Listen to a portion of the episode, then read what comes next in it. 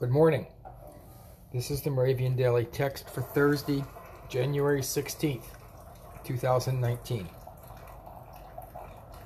The text today is Psalm 119, verse 64.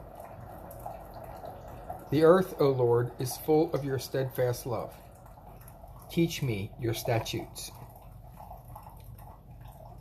The teaching text is 2 Timothy 3, verse 16. All scripture is inspired by God and is useful for teaching, for reproof, for correction, and for training in righteousness. Let us pray. Your word, O God, constantly recalls your truth and wisdom. Let us walk in the revelation of your love and the grace of your Son, Jesus. Amen.